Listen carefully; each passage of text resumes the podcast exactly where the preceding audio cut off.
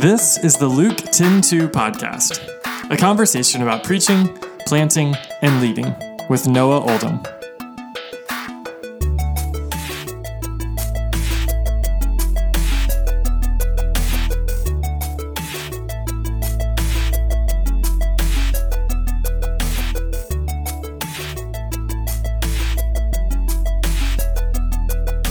Noah, today we're going to continue a new series that we're doing called the Influential Leader Series. Yeah. And it's always cool. You talk about somebody who has influenced you. And then what's great about that is we get to learn from their example. Yeah. So, who do you want to talk about today? Today I want to talk about a gal named Marilyn Ellis. Uh, Marilyn, uh, from southeastern Illinois, she was my third and fourth grade Sunday school teacher. And what's really cool about Marilyn is Marilyn not only was my teacher, she started teaching that same class before I was in third or fourth grade, which is about 30 years ago. And as far as I know, she's still teaching that same class. I visited home a couple years ago, went to a church service, and she was still teaching that class. And so for 30 years plus, she has been uh, equipping children to know and love the Word of God and, and to follow Him. So I, I want to talk about her and the example she leaves for us. That's awesome. So, what was it about her that stands out to you? Yeah, so the first thing that stands out to me about Marilyn, the things that, that uh, and I talk about her all the time, I tell her story to people in our church all the time. Uh, the, the number one thing is longevity is that that ability to say i'm going to give myself week in and week out so remember this is the sunday school model. Before the trend of churches getting rid of sunday school and just doing multiple services and so that 9.30 hour that hour before the worship service at 10.45 uh, she's in there each and every week preparing not as paid staff not not getting any money to do this. She's preparing week in and week out to, to teach kids the bible to train them to understand scripture to memorize it and then to go on uh, to grow in their knowledge and love and follow christ. So i mean think about that. 30 years of doing that consistently. It's a long time. It's longer than I've been alive. yeah i mean i mean longer than your life. And she wouldn't just show up and teach sunday school. I mean she would prepare. She would prepare and have object lessons and she would have a plan. And she, she did this week in and week out um, not only when the church was small when i started going to church there about those same years of third or fourth grade. It was growing from a church of less than 100 um, up to several hundred people in the course of years i believe she was one of the catalysts for that that kind of stuff happening in the church but she she taught that class when it got much larger and even much larger when it went to a church that was over a thousand every week teaching children in the same class, not looking for um, more notoriety, not looking for a larger spot, but saying, This is my lane and I'm going to run it. So, so, number one is just longevity in the same lane, this long obedience in the same direction. That's awesome. Yeah, the second thing that second thing that I, I, I love about Marilyn, I, I talk about with other people, is her intentionality. So longevity. Second is intentionality. Um, Marilyn didn't just teach us Sunday school. Marilyn taught us specific things about the Bible so that we could have a foundation set for us.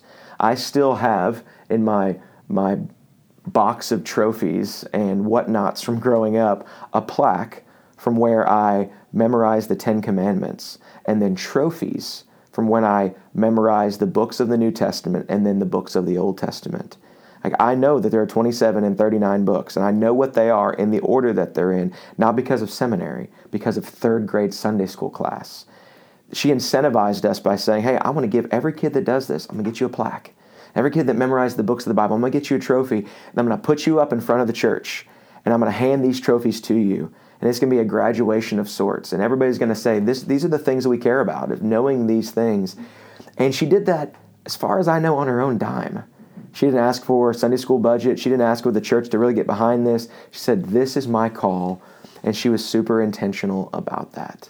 That's incredible. How have you seen that principle play out in your leadership today? That principle of celebrating things that are valuable, um, being intentional about um, helping people see this is what matters here. Yeah. What's the principle you, you hear about church planting and leadership all the time? It's what you celebrate, you become whatever you celebrate, people are going to rise to. And so if you celebrate baptism in a big way, people are going to be like, I want to be a part of that. I want to see baptisms happen. And so she knew if we celebrate this, we've incentivized this, these kids are going to work hard to memorize the Ten Commandments. They're going to they're going to work hard to memorize the books of the Bible. Now they say, well, that's trivial. Does that really matter? We really want to incentivize just memorization. Isn't that behavior modification? Uh, maybe, but most third or fourth grade kids aren't even Christians yet. But all of a sudden, they know the context of Scripture. As she's teaching us about the books of the Bible, she's teaching us what they are and who they're from and what they're about. And the Ten Commandments, giving us this basis of the law of God to build on. So when we're introduced to the gospel, we understand the standard that God has set. I mean, she set such a foundation in my life. I grew up in church, most of my life not following Christ. But she was one of those people that was setting that gospel foundation. So one day, when it all clicked, when the Holy Spirit opened my heart to the gospel, I was able to respond with this foundation not everybody is going to have the call to rise in the ranks of leadership in the church, become a senior pastor. Not everybody's going to be on staff. Not everybody's going to be this leader that gets on the stage. But everybody has a call in the church. And she embraced that call. She embraced it and she walked in it week in and week out, year in and year out. And she's now an example for me as I uh, in my church is we are moving to two services and we're expanding our leadership pool. We need more people serving in kids. We need people owning classrooms. What I'm doing now is I'm telling her story. Leaders leave a legacy by leaving a mark. Marilyn doesn't know I'm going to do a podcast about her. She may never listen to this. Most people will never ever get to meet her. But she left such a profound mark on my life that as I tell people, here's what we need in our church in this next season we need a dozen Marilyn Ellises. We need people who will say, that is a strategic need in our church. I will not only embrace it, I'll embrace it for as long as God calls me to embrace it. I will do it with excellence. I bet there were weeks that she had to come and serve through sickness, through a hard week. She was probably tired, didn't want to get out of bed, but she did. She was there, she was prepared, she taught us. And there are dozens and dozens, hundreds hundreds of adults today that have been impacted by her faithfulness to say, I will lead where God has placed me to lead. I think that's huge. And uh, um, right now at our church, we're preparing to preach through the book of Colossians. Mm-hmm. Um, and in chapter 1 and chapter 4, Paul mentions this man, Epaphras, mm-hmm. who is from Colossae. He's a, uh, Paul describes him as a faithful minister. Yeah. And we see that his faithfulness was uh, in chapter 4, Paul says that his faithfulness was his prayer for them. Mm. And, um, and he, he says, I, I, want you to know how hard he's working, but he's also working fiercely to pray for you. Yeah. Um, and I think about that, you know, in church culture, we make heroes so many times out of, I'll use you as an example, of the Noah Oldhams who preach to large groups, have large um, churches that they build who do all of these big things that are very public. Um, mm-hmm. But underneath those things, and we, we need those people. That's sure. not to, to diminish that. I think sometimes those people get um, criticized for just being faithful to their lane. Sure. Um, but we need people who are in these other lanes that are less visible, that are more mm-hmm. behind the scenes, that are doing just the faithful work of whatever they're called to. Yeah. And um, that makes me think now. Um, you talk about using Marilyn's story um, to cast vision. You're, you're basically doing what Marilyn did with the trophies for memorizing the Ten Commandments. Yeah. Um, you're just using Marilyn as the the vision for mm-hmm. your church to say, hey, let's mm-hmm. let's be like this. Let's be like this. Yeah. Um, I'm thinking we could do that. Yeah. And that's a way, um, it's not only a way of helping people catch a vision for what is possible, but it's also a way of celebrating the just faithful behind the scenes mm-hmm. ministers. Exactly. Like Epaphras, you know. Yeah, and, and so my, my challenge for people from this episode is I want people, I want every listener, I want the average person in the church to listen to this episode, and I want them to aspire to be like Marilyn. I want them to say, okay, God, um, I may not believe you for, any, for anything else, uh, but I want to believe you for this. I want I want this to be my call. I want this to be my lane. I want to embrace this with everything I have. And so I kind of come up with a um, you know three words that rhyme um, because I'm a Baptist preacher, so I do things like that. Uh, to say like like become a Marilyn. Here's how you do it. Number one is you have to dare to believe that you can make an impact. I mean, Marilyn taught third and fourth grade Sunday school for years. Uh, Marilyn taught at church camp every year. She'd come down and set up her classroom, and her classroom was always uh, to the nines. I mean, she just prepared so well and really cared about. It. So you you've got to you've got to dare to believe that you can make an impact. I mean, Marilyn uh, was also a guidance counselor at the local uh, admissions counselor at the local community college. She she poured into people, but she dared to believe that she had a role to play in the local church, and she embraced that. And she didn't just embrace that, she embraced peripheral things as well. So you've got to dare to believe that God can use you, that God has a call for you, and you can step out and you can do it. So many people today think my life's too busy. Marilyn was raising two daughters. Marilyn had a husband who worked a full time job and was a leader in our local church as well. Marilyn was busy, but Marilyn dared to believe that the church, her role in the local church, was of utmost importance. And so she gave herself to it. She spent hours, I'm sure, in the evenings throughout the week studying to prepare for class. She dared to believe it was worth it. So, number one, you got to dare to believe God's got a call for you that you can embrace. Number two, you've got to care. You've got to care about people. Marilyn a number of times could have said, "Okay, no, I've done I've done my part. I'm done. I can retire from this." And maybe she will someday. She probably needs to, because she's going to get to the place where um, she needs to be cared for and poured into and, and have a season of rest, perhaps. But I dare to believe she's going to continue to serve the Lord in whatever way she can until the Lord calls her home. Um, but you've got to care about people. My memories of Marilyn weren't just that she gave us trophies and uh, and taught our class. Marilyn hugged all of us. Marilyn spoke to us all with dignity. Marilyn believed in us. She would inspire us to memorize these things. It didn't matter if you were the smartest kid in the class or the kid who didn't understand scripture at all. She believed in you and she let you know that by caring for you and calling you by your name and hugging you and embracing you. And still to this day, if I see her, I know she'd hug me. I know she would say something kind to me. She'd pat me as she's hugging me. That's just who she is leaders, real influencers, they dare to believe that God's got a call for them they can embrace, and then they care for people. Because what, what are we seeing now, Nate? So many leaders that rise in leadership, and what do they stop doing? They stop caring about people. They start using people to get to the next place. And so, leader, you're listening. I don't care if your ambition and your stewardship, your call is to be a leader of a huge megachurch. Don't stop caring for people. You've got to care for people. Dare to believe that God's got a call for you and step into that if it's if it's leading tens or it's leading ten thousands. But also, you got to care for people. Embrace that call uh, to to love people because of the Imago Dei. And lastly, is share, is to to do what Scripture says and share not only the Word of God but your life as well. Marilyn was the kind of person that shared her life, that she shared her own resources. Those trophies, those plaques, that time, that was her life. That was her stuff. It was her pouring out. Um, I wonder how many times we don't walk in the call God has for us. We don't step out and use our gifts or take an opportunity in ministry because it's going to cost us something personally. Well, the church doesn't have a budget for that, so I'm not going to do it.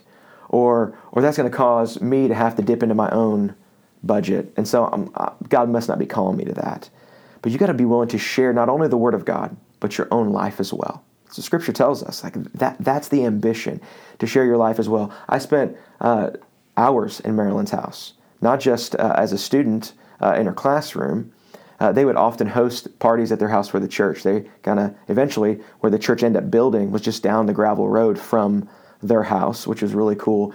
But even when I was a student pastor there, uh, they would host hay rides on their property and get their barn all decked out and let us come and, and use their property um, they would do. I remember one of my first uh, events at Little Chapel, the church that she's at, and I grew up in, um, was a, a, party that they had hosted, and she was having those parties a couple decades later. I was a kid, probably eight or nine years old, and then um, 20 years later, you know, I'm there at her house doing things as well. And so it's just that ability and that willingness to share your life as well. And what we see is leaders grow and influence. Not only do they stop caring for people, they stop sharing their life.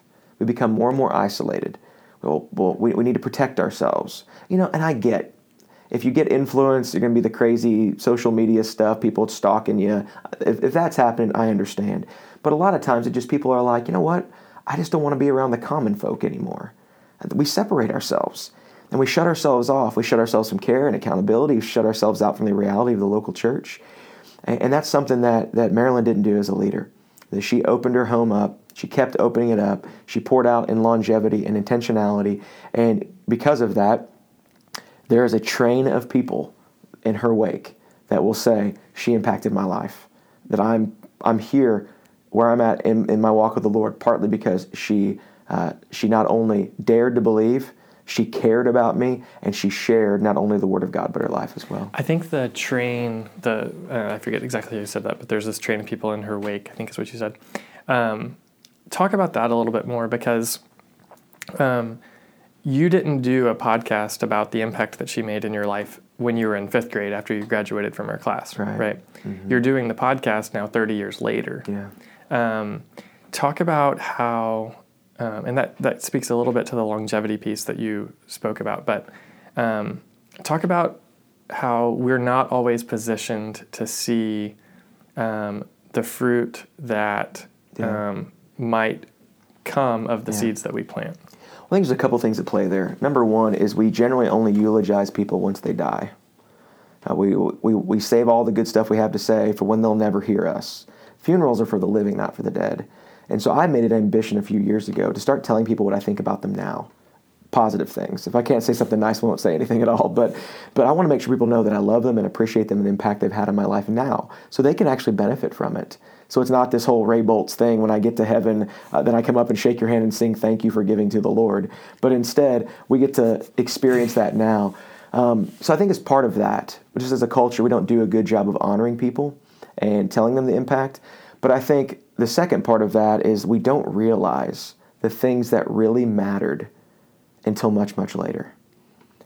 I realized the impact that Marilyn had on me, not when I was a youth pastor, not when I was in seminary, not when I started my church. I really began to understand the impact when I had kids that were her, uh, the, the, Sunday school class she taught that age. As my kids, as Allie and Kayam and Piper, and later this year Haddon, as we do our discipleship dates, and I'm teaching them the same things. And as we're designing AG kids to be the deepest form of discipleship possible, and we are trying to equip parents to teach their kids to know, love, and follow Jesus together by His grace, I'm realizing holy cow, I already have a model of this. And it was Marilyn Ellis. This, this little lady, I mean, her husband is, is a, a massive man. He's just a big old farm boy. And she's this little petite lady that I just always I kind of laughed as I watched them. And, and um, this little lady had such a big impact on my life. Not because it was she was out in front, because she said something so distinct one time that stuck with me. It was the faithfulness, it was the foundations, it was the intentionality. And I began to think, what do I want my kids to know? It's the things that she taught them. How do I want my kids to live? It's the way that she lived. How do I want uh, my, my kids to, to pour their lives out for other people? It's the way she did it. And so I think it's because we're not always thinking about the most important things until we get to later seasons of our life and we're thinking about the foundations. Because in our 20s, in our 30s, even, our 20s are these fast paced years where we're trying to figure out who we are. We've got an identity issue uh, that, that started in, in like middle school and it got worse through high school, but we thought we embraced kind of who we are, it's who we wanted to be. Then we get in our 20s and we start saying, okay, who am I really going to be? I'm not impressing my high school friends anymore. Um, I'm just going to embrace the things I really care about and find something that fuels me for the rest of my life. We get into our 30s and we finally get past some of the identity and into the insecurity. And we begin, okay, I, I know who I am now a little bit, but I'm insecure about it. By the time we get to our 40s, hopefully, we're at this place where we embrace it and we're excited and we begin to lead. And I think it's those years where you start saying, oh man, what really matters? And what really matters aren't the, the platform ministries that we could all chase after. It's the foundational ministry that we're all called to at different levels. So I think the season that I'm in as a parent, the season I'm in as a pastor, the season I'm in as a leader, like I value Marilyn's example so much, so much more than I do the example of those big name leaders that I've followed and even made heroes in my life that haven't been able to be faithful for the long term, haven't poured into me intentionally, and we've seen that that uh, that that big ministry it's very volatile. But what's not volatile is that faithful every day every week grind. And god blesses that. God blesses that. Um, i hope marilyn listens, listens to this. I'm going to send it to her. Um, and i hope she's honored by it. But more than that i hope people hear it and say i can and i will do that. I will dare to be marilyn ellis. Thanks for listening to the luke 10-2 podcast. For more information about the SEND network in St. Louis, visit sendstl.com.